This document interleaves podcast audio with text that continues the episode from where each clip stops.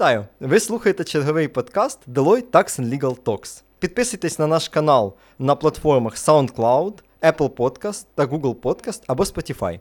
Мене звати Василь Дробот, я директор податково-юридичного департаменту. Зі мною в студії зараз моя колега Юлія Клименко, старший консультант теж податково-юридичного департаменту. Усім привіт!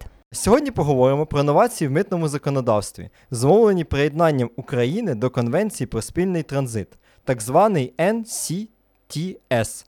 Що це буде означати для України, як це узгоджується з отримуванням статусу А Е О, та про що насправді закон про так званий митний безвіз, та як діяти бізнесу в нових умовах.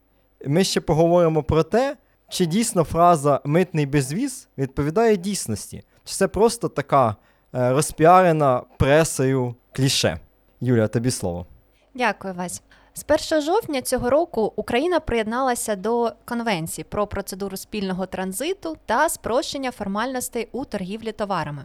Фактично, як сказав мій колега, мова йде про так званий митний безвіз, режим спільного транзиту, або Ен Сі Ті Ес, тобто New Computerized Transit System, що в перекладі означає «нова комп'ютеризована транзитна система». Дійсно, якщо ми говоримо про фразу «митний безвіз», то у нас виникають різні асоціації і фактично не можна сприймати цю фразу як, ну, буквально сприймати. Тому далі ми роз'яснимо, що саме мається на увазі, і якщо ми говоримо про бізнес, який безперешкодно та пришвидшено буде здійснювати зовнішньоекономічні операції, то дійсно це свого роду може бути як митний безвіз. Тож, Україна стала тридцять шостою країною серед держав-учасниць Конвенції про процедуру спільного транзиту. Тут слід зауважити, що до цієї конвенції без запрошення інших країн неможливо приєднатися, тому дійсно цей крок є дуже важливим у рамках програми з євроінтеграції. Це чудово, що євроінтеграція України триває, але повертаючись до нашої теми, хочу запитати, в чому полягає суть процедури спільного транзиту? Це відноситься тільки до транзитних товарів, до якихось транзитних операцій? Чи цим можуть скористатися всі імпортери, експортери? Дивись, тут по порядку треба розібратися. Процедура спільного транзиту діє за таким принципом. Один транспортний засіб, одна транзитна декларація, Те один так звана, одна гарантія. Тобто, з першого жовтня фактично компанії, використовуючи декларацію Те один, зможуть переміщувати вантажі з Є Ес до України і навпаки, без додаткових переоформлень у внутрішній транзит, як було до першого жовтня. При цьому гарантування сплати митних платежів забезпечуватиме відправник. Це може значно пришвидшити логістику, особливо в умовах війни. Але тут треба розуміти, що це пришвидшить логістику лише в тому випадку, якщо більшість бізнесу будуть користуватися цією системою. Поки звучить складно, тому задам декілька уточнюючих питань. Як відбувається поміщення товару під процедуру спільного транзиту? І давай спробуємо пояснити на прикладі, чим відрізняються правила транзиту до приєднання до конвенції та після приєднання до цієї конвенції. Так, це дійсно має сенс для того, щоб наші слухачі зрозуміли різницю в цих процедурах, які були до першого жовтня та фактично будуть уже діють зараз. Давай розберемо з тобою приклад класичного експорту. У нас була ситуація наступна до першого жовтня. Український експортер перед тим, як фактично переміщувати товар, зобов'язаний подати, звичайно, експортну декларацію та разом із цим, коли уже перевізник фактично буде перевозити товар і знаходитиметься на кордоні з Є Ес, у нього є обов'язок, який визнаний в Є Ес, без цього неможливо заїхати на територію зони, подати транзитну декларацію. Це означає, що йому треба знайти митного брокера на кордоні, який зможе в цьому допомогти, забезпечити, крім того, товар гарантію. Звичайно, це як часові, так і фінансові втрати. Зараз ситуація інакша. Ще важливий момент. Митниця на кордоні, в даному випадку ми говоримо польська митниця, вона буде виступати митницею відправлення. А зараз інша ситуація. Якщо український експортер є суб'єктом процедури, то в даному випадку митницею відправлення буде українська митниця. Що ми маємо фактично? При оформленні експорту наш український експортер подаватиме в систему також транзитну декларацію Те один. Митниця відправлення, тобто українська митниця, знаходить Те один у системі Ен Сі Ті Ес, проводить аналіз та оцінку ризиків, виконує митні формальності за результатами управління ризиками, застосовує гарантію, накладає митну пломбу та фактично надає дозвіл на переміщення. переміщення. Це всі ті дії, які раніше виконувала митниця на кордоні з ЄС. Зрозуміло, що це фактично пришвидшить проходження кордону з ЄС і таким чином загалом весь логістичний процес. І, до речі, тут невеличкий спойлер, якщо у нас наш суб'єкт процедури матиме також певні спрощення, такі як авторизований вантажовідправник, то він фактично зможе не прибувати до митниці відправлення, а у себе на складі подати цю декларацію, накласти пломби і уже з дозволу митниці рухатися до кордону. Тобто суб'єкт процедури – це особа, яка подає оцю форму Т один, несе відповідальність за пред'явлення митниці призначення товарів, за дотримання вимог до переміщення товарів, а також за надання гарантій. Тобто це така особа, яка, в принципі, несе відповідальність майже за все в умовах транзиту. Так, все правильно. Такими суб'єктами, до речі, можуть бути відправник, одержувач, перевізник, митний брокер або ж інший суб'єкт. Фактично, конвенція не встановлює обмежень щодо того, хто може виступати суб'єктом процедури. Дивись, Юля, таке запитання. Зазвичай у нас суб'єктом митних процедур переважно можуть виступати лише резиденти. Але в цьому випадку, чи правильно я розумію, що може виступити навіть нерезидент? Так, в деяких випадках у нас навіть нерезидент може виступати суб'єктом процедури Ен Сі Ті Ес при експорті з України, але за умови, якщо загальна гарантія діятиме на території України. Ще раз підкреслюю, це стосуватиметься виключно митного режиму транзиту. Зрозуміло. Загальна гарантія – це транзитне спрощення? Правильно, так, це одне із транзитних спрощень, і загалом, якщо ми говоримо вже безпосередньо про види транзитних спрощень, вони можуть, вони є наступними. Як я сказала, вже загальна гарантія, загальна гарантія із зменшенням розміру забезпечення до п'ятдесят відсотків, до тридцять відсотків, звільнення від гарантії, а також використання пломб спеціального типу, авторизований вантажовідправник та авторизований вантажоодержувач.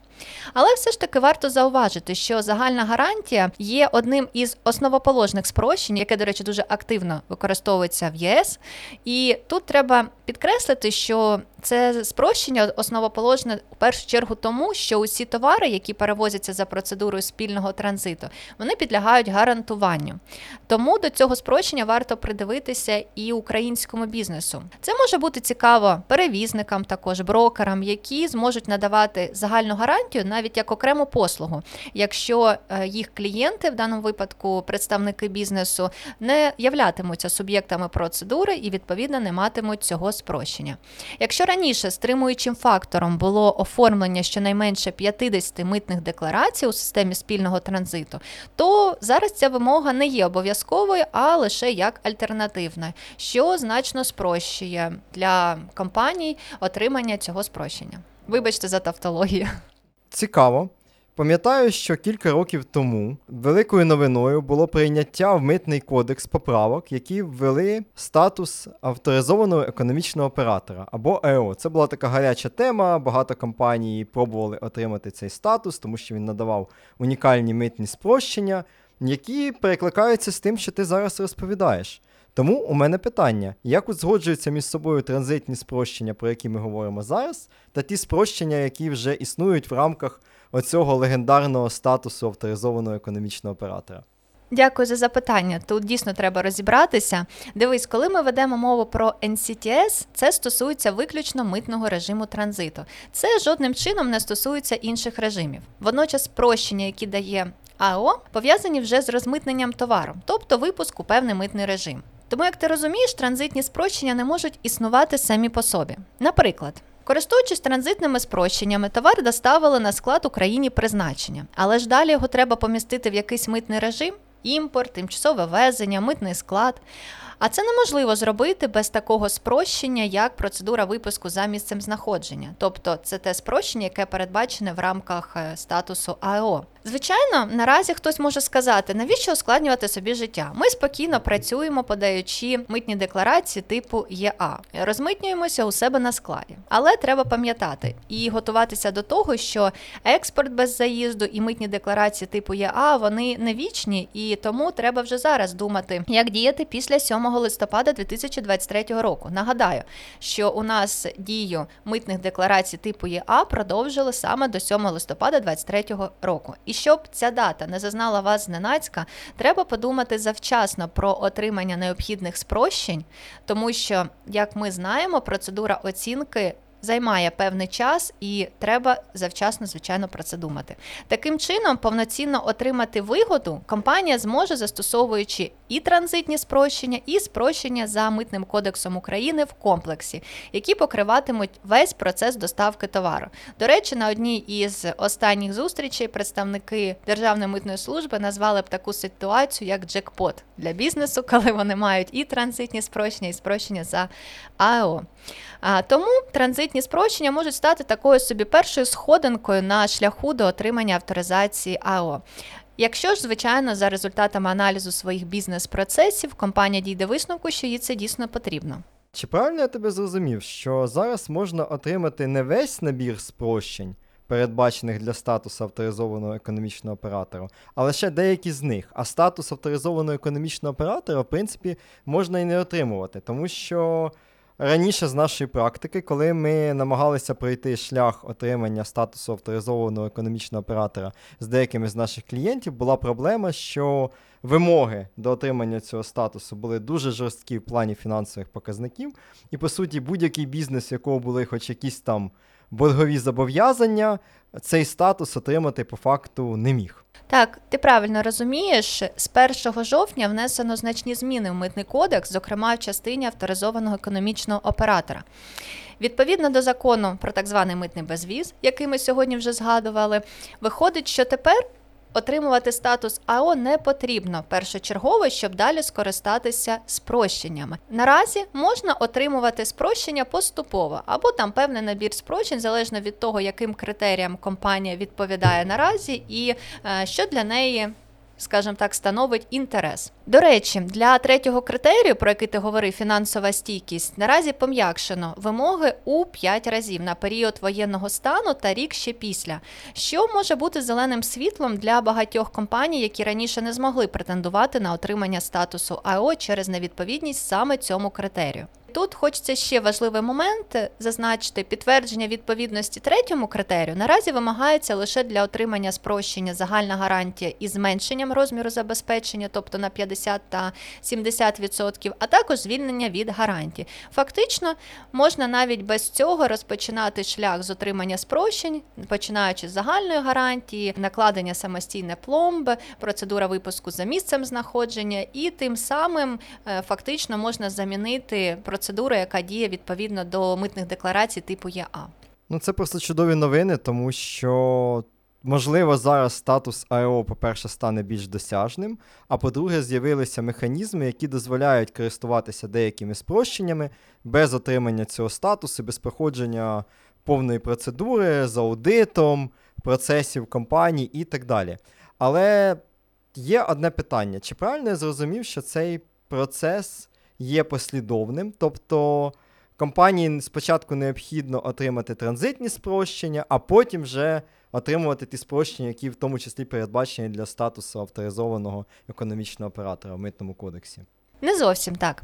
Тут уже треба дивитися, від, відштовхуватись від того, що актуально для компанії, тому що можна почати, як я раніше говорила, шлях із отримання транзитних спрощень, можна й отримувати спрощення, передбачені Митним кодексом України, і е, тут треба розуміти, що кожного разу не потрібно буде підтверджувати відповідність компанії тим чи іншим критеріям для отримання чи то транзитного спрощення, чи то спрощення за АЕО. Умовно кажучи, якщо компанія вже отримала певне спрощення, підтвердження, підтвердивши тим самим ті чи інші критерії, то далі для отримання відповідного спрощення за АЕО, наприклад, не потрібно повторно проходити перевірку. Ці критерії, які вже підтверджені, будуть зараховані.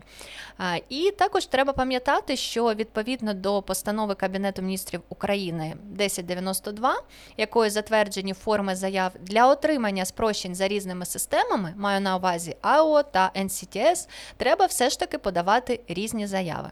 Це дуже важливо. Оскільки ми наближаємося вже до Нового року, скоро бізнес буде затихати, все одно будуть якась перерва в роботі, навіть в період війни, який у нас непростий, то, думаю, слушно ще поговорити про строки, Які в нас є строки на подачу цих документів, коли ми можемо це зробити, скільки на це треба часу? Так, це також дуже важливе питання, тому що, враховуючи те, що в нас є умовний дедлайн, про який я говорила, це сьоме листопада двадцять третього року, треба завчасно подумати, скільки займе сама процедура для отримання тих чи інших спрощень. Дивись, раніше у нас були такі строки, що для попереднього розгляду заяви, та й фактично зараз для надання авторизації АО, встановлювалось тридцять днів. Наразі п'ятнадцять днів займає попередній розгляд заяв для отримання окремих спрощень, в тому числі і транзитних. Це, скажімо так, позитивно для компаній, тому що пришвидшує саму процедуру. Але загальний строк для проведення оцінки залишається тим самим – сто двадцять днів. Але тут також є свої виключення. Якщо, наприклад, підприємство має діючу авторизацію або там певні спрощення, то, як я вже говорила, для того, щоб отримати це спрощення, вже підтверджена відповідність тим чи іншим критеріям, і компанія отримає інше спрощення, де ті ж самі критерії треба підтверджувати, то строк цей може бути меншим. Як сама Держмитслужба визначає, це буде розглядатись протягом сто двадцять днів, тобто такий собі розумний строк. Можливо, він буде складати менше, залежно від ситуації і від тих спрощень, від завантаження Держмитслужби і так далі. Крім того, з приводу строків ще хочу додати, що у нас зараз діє п'ять днів для розгляду, попереднього розгляду заяв та документів у разі, коли підприємство має діючу авторизацію, для надання якої вже підтверджені усі критерії. Як ми знаємо, в Україні до цих пір у нас є лише один суб'єкт, який отримав авторизацію АО, і наразі цей суб'єкт, ця компанія вже отримала і транзитні спрощення за цією спрощеною процедурою. Дуже добре для них. Сподіваємося, що таких суб'єктів з часом стане більше, і це буде доступніше для багатьох представників українського бізнесу. Да, сподіваємось. Дякую всім за увагу. Сподіваюся, стане менше питань про застосування цих нових митних правил. Вони доволі складні, там багато деталей. В принципі, як і в інших аспектах податкового та митного законодавства, диявол завжди сидить в деталях. І якщо у вас виникають питання саме по вашому кейсу, а часто кожний кейс унікальний, то краще розбиратись разом з професійними консультантами. Тому якщо у вас виникають питання, не соромтесь до нас звертатися. Дякую, що слухали ще один випуск нашого подкасту Deloitte Tax and Legal Talks. Я сподіваюся, що всі будуть в безпеці, і гарного вам дня. Дякую, на все добре, бережіть себе.